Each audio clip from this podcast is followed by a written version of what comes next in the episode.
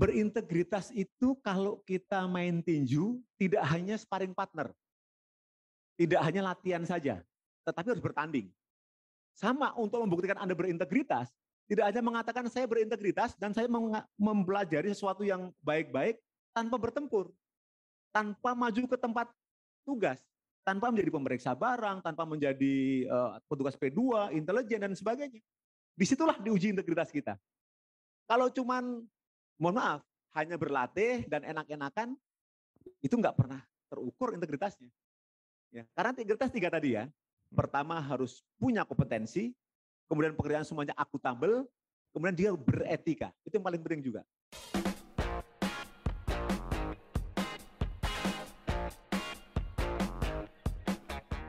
Halo Sobat Ji, kembali lagi di Ngekos, ngobrolin tentang edukasi, komunitas, dan tips. Bukan hanya tentang bea cukai. Baik, super sekali ya. Pada episode ke-10 ini, kita sudah bisa menghadirkan penonton bayaran. Bayarannya mahal ini.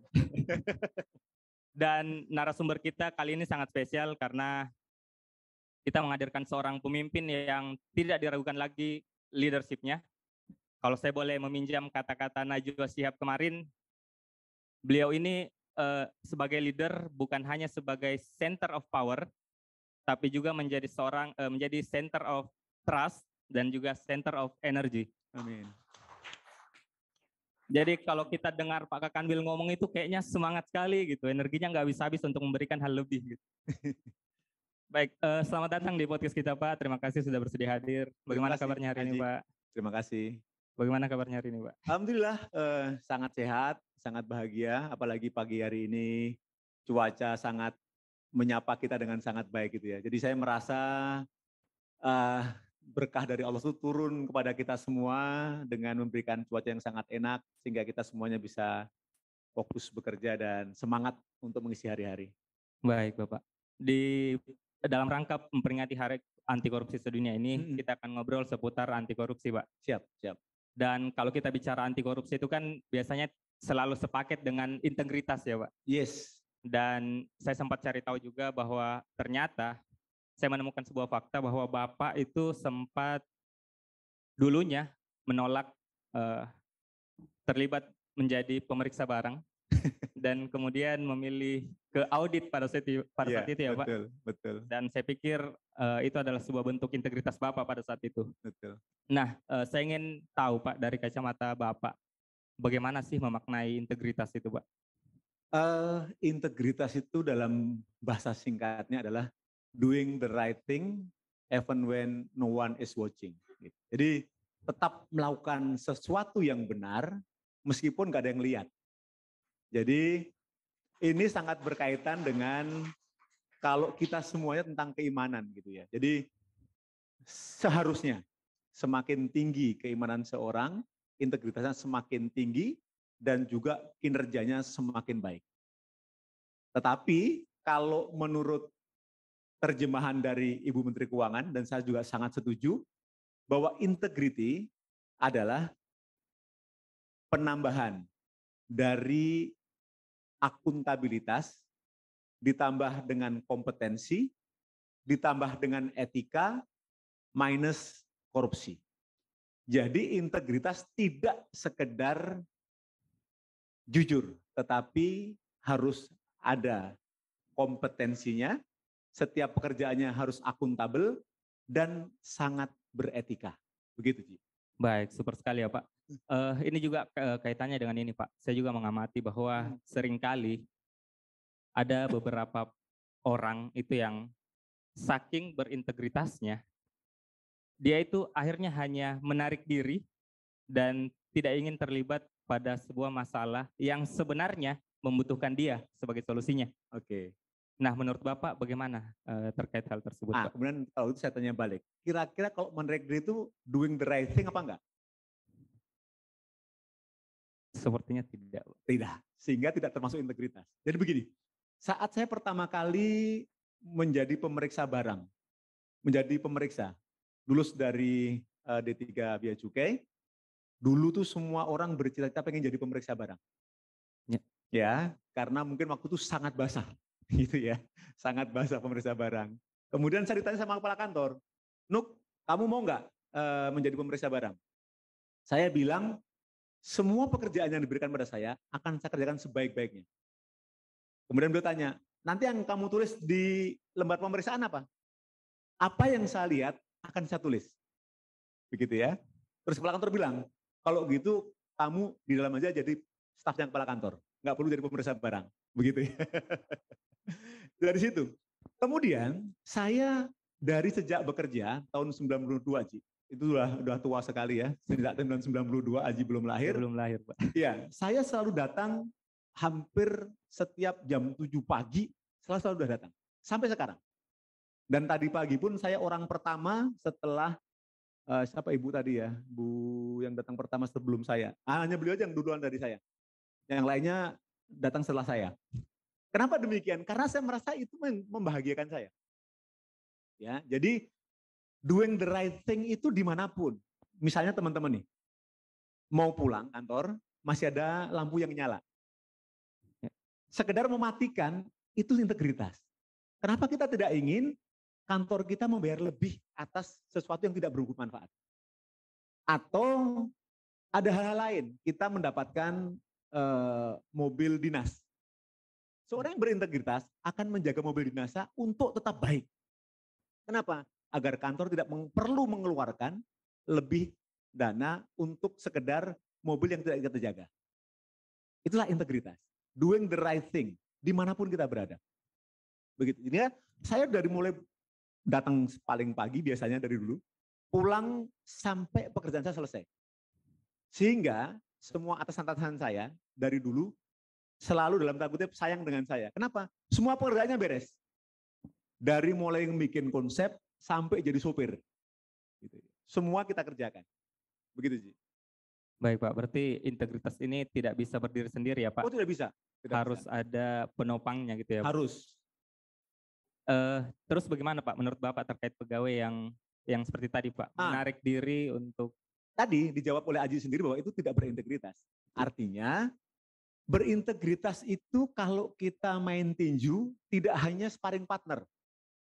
Tidak hanya latihan saja, tetapi harus bertanding. Sama untuk membuktikan Anda berintegritas, tidak hanya mengatakan saya berintegritas dan saya mempelajari sesuatu yang baik-baik tanpa bertempur. Tanpa maju ke tempat tugas tanpa menjadi pemeriksa barang, tanpa menjadi uh, petugas P2, intelijen dan sebagainya. Di situlah diuji integritas kita. Kalau cuman, mohon maaf, hanya berlatih dan enak-enakan, itu nggak pernah terukur integritasnya. Ya, karena integritas tiga tadi ya. Pertama harus punya kompetensi, kemudian pekerjaan semuanya akuntabel, kemudian dia beretika. Itu yang paling penting juga. Etika itu sangat penting. Jadi nggak bisa kita mentang-mentang berintegritas, kita menarik diri, itu nggak beretika menurut saya beretika itu tetap mengerjakan yang terbaik, terbukti bahwa tidak tetap anti korupsi, kemudian juga dilandasi dengan ilmu untuk mengerjakan pekerjaannya sehingga dia menjadi sangat baik. Persis yang tadi saya lakukan, kenapa waktu itu saya ingin menjadi auditor? Karena auditor itu benar-benar independen. Apa yang saya temukan, itu yang saya laporkan. Dan itulah Alhamdulillah kurang lebih saya dari tahun 95 sampai 2004, hampir, hampir 10 tahun, menjadi auditor dan saya sangat menikmati itu. Baik, Pak. Uh, saya punya satu premis mendasar sebenarnya, Pak, yang saya pikir berlaku di segala macam hal. Yes. Jadi seorang itu akan berbuat baik, defaultnya akan berbuat baik sampai dia dihadapkan pada sebuah pilihan, Pak. Yes. Nah, pilihan ini kan bisa muncul dari mana saja ya, Pak? Ya, betul. Kalau kaitannya dengan anti korupsi bisa jadi dengan ancaman misalnya yeah. atau dengan dipinggirkan misalnya yeah. seperti itu akhirnya mereka harus memilih gitu yeah. dan salah satu yang saya capture uh, yang berpotensi untuk menghasilkan pilihan itu adalah visi organisasi pak atau yeah. tujuan organisasi yeah. Iya. uh, kita punya visi kemudian kita turunkan menjadi misi menjadi sasaran strategis yeah. kemudian sampai ke IKU gitu pak yeah. dan semua ini harus dicapai ya pak yeah. Nah, menurut Bapak, bagaimana menyeimbangkan antara integritas yang harus ditegakkan dan visi organisasi yang harus dicapai. Kalau integritas ditegakkan, visi akan tercapai. Seperti misalnya, kita mau ke Tanjung Bira, otomatis melewati Takalar, Bantaeng, eh Jeneponto dulu ya, eh, tempat yang Jubri itu, sampai lupa.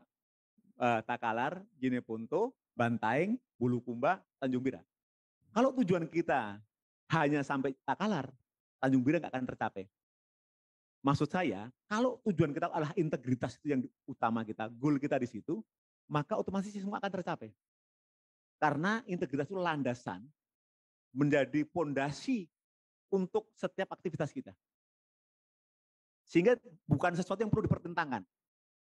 Bahwa kalau integritas dicapai, otomatis dia tidak bisa mencapai visi. Tidak. Itu suatu kesatuan. Satu apa namanya eh, kesatuan yang pasti akan tercapai kalau integritasnya ada.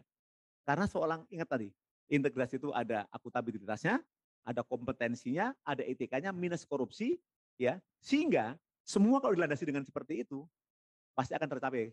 Visi kita apa? Menjadi institusi kepabeanan terkemuka di dunia. terkemuka di dunia. Nah, kalau pegawai-pegawai seperti itu, kira-kira tercapai enggak? Pasti tercapai. Karena kualitas pegawai yang berintegritas itu, itu baik mind, soul, dan bodinya semua ada. Jadi pegawai berintegrasi itu harus sehat, harus pintar, harus benar. Jadi segar, kemudian eh, bugar, kemudian benar, dan pintar, pegawai biaya seperti itu. Kalau itu ada, selesai biaya juga. Baik Pak, super sekali ya. Harus sehat, harus pintar, dan harus tadi, benar. Harus benar. Ya. ya baik Pak. Uh, ini kan kita bicara dari sisi individual ya Pak, ya. dari sisi uh, orangnya. Dan saya pikir kita boleh sepakat bahwa persoalan anti korupsi, persoalan korupsi itu adalah persoalan kolektif, Pak. Ya. Yang penyelesaiannya juga mungkin harus membutuhkan penyelesaian kolektif. Oke. Okay. Nah, kalau kita bicara dari segi sistem nih, Pak. Ya. Uh, saya pernah baca suatu riset yang menunjukkan bahwa ternyata pegawai itu juga terdistribusi mengikuti kurva normal, Pak. Ya, pasti. Jadi akan selalu ada 5 sampai 10% pegawai yang sangat baik. Ya. Akan ada 5 sampai 10% yang sangat tidak baik. Ya. Dan sisanya ini 80% yang biasa-biasa saja, mediocre. Ya. Yang memungkinkan kalau kita kaitkan dengan anti korupsi, kalau lingkungannya baik dia akan baik, Pak. Ya. Tapi kalau lingkungannya buruk, ya. dia juga ikutan buruk. Ya. Nah ini kan harus diselesaikan dengan sistem ya, Pak. Betul. betul. Nah menurut Bapak eh, apa yang sudah sedang atau akan kita lakukan, Pak, untuk menyelesaikan persoalan ini dari kacamata sistem, Pak? Ah, ini yang paling mendasar. Jadi memang menurut teori kepatuhan bahwa kadang-kadang eh, teori namanya eh, opportunity theory opportunity theory itu bahwa orang akan melakukan sesuatu kalau opportunity-nya besar. Ya, kalau uh, opportunity-nya kecil dia akan melakukan sesuatu. Sehingga sistem harus membuat orang untuk opportunity berkorupsi itu sangat kecil. Ya digiring, akhirnya orang patuh itu awalnya memang terpaksa. Dipaksa memang sistem harus memaksa itu. Makanya menurut Ibu Menteri Keuangan harus ada sistem ada budaya, dan ada perilaku. Tiga bulatan ya. Di ujung kiri atas itu ada sistem yang kemudian membentuk budaya yang memaksa perilaku untuk berbuat baik. Persis seperti saat semua teman-teman masuk ke negara kecil yang namanya Singapura. Semua patuh, semua tertib. Kenapa? Sistemnya memungkinkan untuk itu dan sistemnya membuat kita tidak mungkin tidak patuh. Ya, makanya dari Bu Eva ada namanya SPI, Sistem Pengendalian Internal. Ya. Kemudian ada PKPT. Kemudian ada terima kasih Pak Agung Integrity Game salah satunya. Makasih juga teman-teman yang sudah melakukan ini dengan baik. Itu sistem yang kita create untuk menjadikan pegawai tetap di koridornya. Jadi tugas kami para pimpinan dan teman-teman semua menyediakan koridor untuk teman-teman berekspresi tetapi dalam koridor yang benar. Itu sistem. Sehingga mereka pasti akan tetap ada di koridor selama para pimpinannya menjadi role model, pimpinannya menguatkan mereka, pimpinannya juga memberikan contoh yang baik buat anak-anaknya. Demikian. Baik, Pak. Uh, ini juga sedang ramai diperbincangkan, Pak, soal oknum. Ya. Kayaknya kata-kata oknum ini sudah sedang ramai dibincangkan. Okay. uh, ini kan seolah-olah uh, pemerintah secara umum kalau ada masalah itu uh, sisa mengatakan oknum aja. Ya. Jadi ya. kita terobsesi pada oknum tapi mengabaikan persoalan sistem. Iya. Kalau menurut Bapak itu seperti apa, Pak? Seperti tadi Aji sampaikan, ada 5 sampai 10% outlier tuh. Iya. Selalu ada begitu. Jadi memang dunia itu harus ramai memang ya. Harus ada yang bikin apa uh, rame dunia yang kurang patuh tadi. Yeah. Kemudian yang menjadi contoh 5 sampai 50 persen dan 8 persen yang bagaimana kita membuat sistem agar mereka patuh ikut yang patuh tadi. Sehingga memang ketidakpatuhan itu pasti akan selalu ada. Ya. Dan memang kita lihat apakah memang institusi tersebut sudah membuat sistem atau belum. Kalau sudah membuat sistem, sudah baik tatanannya, sudah diatur dengan sangat baik, kalau ada yang menyimpang memang oknum. Tetapi kalau sistemnya juga tidak ada, kemudian pembinaan tidak ada, contoh dari pimpinan tidak ada, itu memang sepakat untuk tidak patuh. ya, berarti organisasi itu benar-benar nggak ada sistem, berarti oknumnya seluruh kantor. Ya, jadi memang kita lihat apakah instansi atau organisasi itu sudah membuat sistem, sudah ada role modelnya, sudah ada uh, koridor untuk berbuat gitu ya, batas-batasannya, aturannya. Kalau semuanya sudah ada, ada yang masih menyimpang, itu sistem. Nah, itu itu oknum, ya pasti oknum. Karena semuanya sudah diatur dan dia tidak mau ikut bersama-sama dengan yang baik. Tetapi kalau ternyata dia memang institusi nggak ada semuanya, ya memang harus direformasi total, gitu ya. Baik Pak. Uh, terakhir mungkin Pak, Eh. Ini adalah pertanyaan pamungkas saya, Pak. Sudah saya tanyakan ke beberapa orang dan saya belum pernah menemukan jawaban yang memuaskan, Pak. Oke. Okay. Terkait dengan sebenarnya bagaimana sih memandang diskresi, Pak, atau kebijakan? Diskresi. Baik. Ah, saya punya satu kisah yang saya alami sendiri. Saat ada satu perusahaan kawasan berikat, itu dilakukan audit, kemudian ada tagihan sekitar satu setengah sampai dua miliar. Kemudian perusahaan yang bersangkutan mengajukan keberatan. Keberatan ditolak, kemudian dia mengajukan banding. Banding aturannya kan 60 hari harus dijawab. Ya. Kalau 60 hari tidak dijawab berarti dia menang. Kan gitu ya. Berarti bandingnya disetujui. disetujui. Kan demikian. Nah, perusahaan ini sudah mengajukan lebih dari enam bulan, hampir setahun hampir setahun tidak ada jawaban. Perusahaan running as usual. Ya, dia tetap bekerja, menerima order dan sebagainya seperti biasa. Karena nggak ada jawaban dari bandingnya. Ya. Dipikir sudah menang. Kemudian dia cukai diperiksa sama ijen.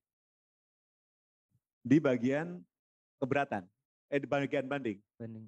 Ada berkas kok sudah sampai setahun nggak di Jawab, begitu ya. Kemudian dijawab, ditolak. Ini harusnya sudah menyalahi. Kita sudah menyalahi sistem. Akhirnya perusahaan yang bersangkutan diblokir. Pegawainya kurang lebih ada sekitar seribu orang, buruh. Dia membuat eh, apa namanya eh, barang-barang untuk eh, outdoor activity ya uh, baik tenda, kemudian baju untuk outdoor activity lah ya. Yang senang naik gunung pasti tahu outdoor activity. Diblokir dan dia nggak bisa bekerja. Waktu itu sudah mau lebaran. Lima, sepuluh orang perwakilan buruh menghadap saya. Karena waktu itu saya sebagai kepala seksi eh, pangkalan data intelijen yang menentukan blokir dan tidaknya perusahaan. Ya, dia bilang pada saya, Pak Nuk, eh, kami ada seribu perut di perusahaan kami, belum yang di rumah. Ya. Artinya kalau satu orang itu punya keluarga, kita anggap tiga, berarti tiga kali seribu, tiga ribu perut orang, ya. yang ada di situ. Kemudian dari situ perusahaan kami diblokir, kami nggak bisa bekerja. Nasib kami bagaimana? Dan saya melihat awalnya dalam tanda kutip kesalahan ini kesalahan biaya cukai karena menjawab banding yang sudah sangat yang lama lewat, ya. dan kita eh, mereka dianggap salah gitu ya. Kemudian mereka memang secara aturan harus diblokir. Nggak boleh bekerja. Tapi dia bilang, Pak, kami bisa menerima supon untuk tetap keberlangsungan sekedar kami bisa makan. Untuk para buruh. Tolong kami dibuka, blokir kami agar kami bisa menerima supon. Aturan mengatakan itu nggak boleh dibuka. Saya dengan melihat kondisi seperti itu, ada tiga hal yang menjadi landasan saya untuk membuka blokirnya. Pertama, kalau tindakan diskresi itu saya lakukan, ada kondisi yang lebih baik daripada tidak saya lakukan. Pertama. Pedoman pertama untuk diskresi adalah harus ada kondisi yang lebih baik daripada tindakan itu tidak, tidak dilakukan. Pertama. Yang kedua, tidak ada kerugian negara. Tidak ada kerugian negara. Yang ketiga adalah saya tidak take advantage di situ. Saya tidak sedikit pun mengambil keuntungan dari situ. Sehingga saya bilang, jangankan diperiksa izin, diperiksa malaikat pun kita siap. Ya. Dengan tiga landasan itu saya buka blokirnya. Saya datang kepada Pak Direktur, Pak Direktur kondisinya seperti ini, seperti ini, seperti ini, saya akan buka blokirnya. Saya taruhkan jabatan saya. Kalau memang ini salah, saya siap dicopot dari jabatan saya. Karena saya lihat kondisi yang sangat tidak memungkinkan untuk tidak ah, saya ambil diskresi itu. Maka saya selalu mengatakan, untuk diskresi, tiga hal itu harus dicamkan betul. Kalau Anda mengambil advantage dari situ, ah itu udah nggak benar itu atau justru Anda mengambil tindakan itu kondisi lebih buruk, itu juga nggak benar. Gitu. Atau ada kerugian negara, akan sulit kita menjawab. Sehingga kita, para pimpinan khususnya yang di lapangan, akan sering menghadapi harus mengambil kebijakan yang mungkin sedikit keluar dari aturan. Maka tiga hal itu insya Allah menyelamatkan Anda dunia akhirat. Yang seperti saya bilang, jangankan diperiksa oleh ijen atau siapa pun. Tetapi diperiksa malaikat pun kita siap.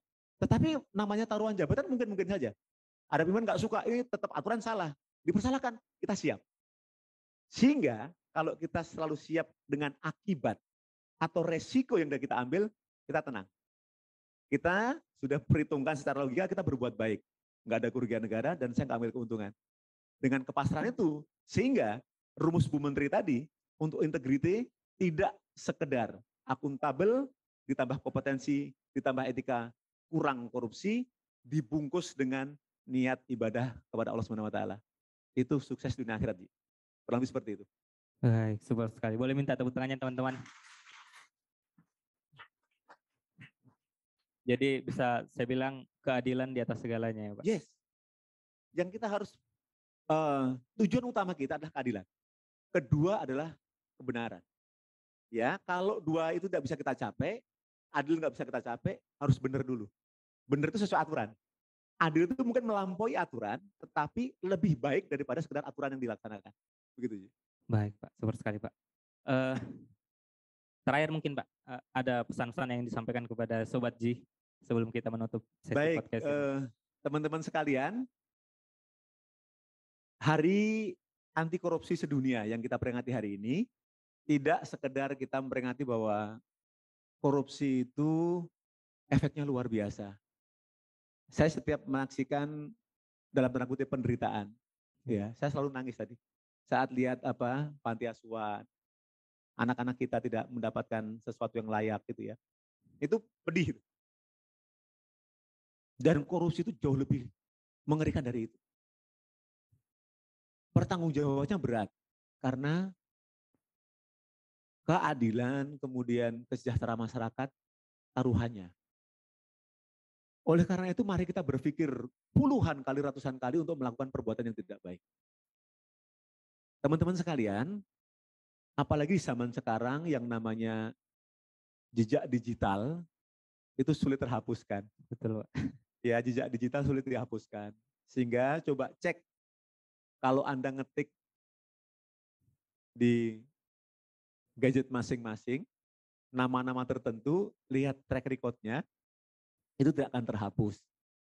Ya, walaupun Allah Maha Pengampun, tetapi teman-teman semua berpikirlah jangan sampai keluarga anak-anak, cucu, eh, kalau saya udah cucu ya, itu akan malu dengan tindakan kita. Just do your best, bungkus dengan niat ibadah. Insya Allah ketenangan, kebahagiaan, dan kerja maksimal itu penting. Jadi mestinya orang-orang berintegritas itu kerjanya harus paling maksimal. Jadi kalau ada yang orang mengatakan dirinya berintegritas, menarik diri, sejatinya dia bukan berintegritas. Demikian Ci, terima kasih. Baik. Sekali lagi bisa minta tepuk tangan teman-teman. Demikianlah sesi podcast kita pada kesempatan kali ini. Uh, sampai jumpa di episode selanjutnya dan bye-bye. Terima kasih. Uh, terima kasih Pak.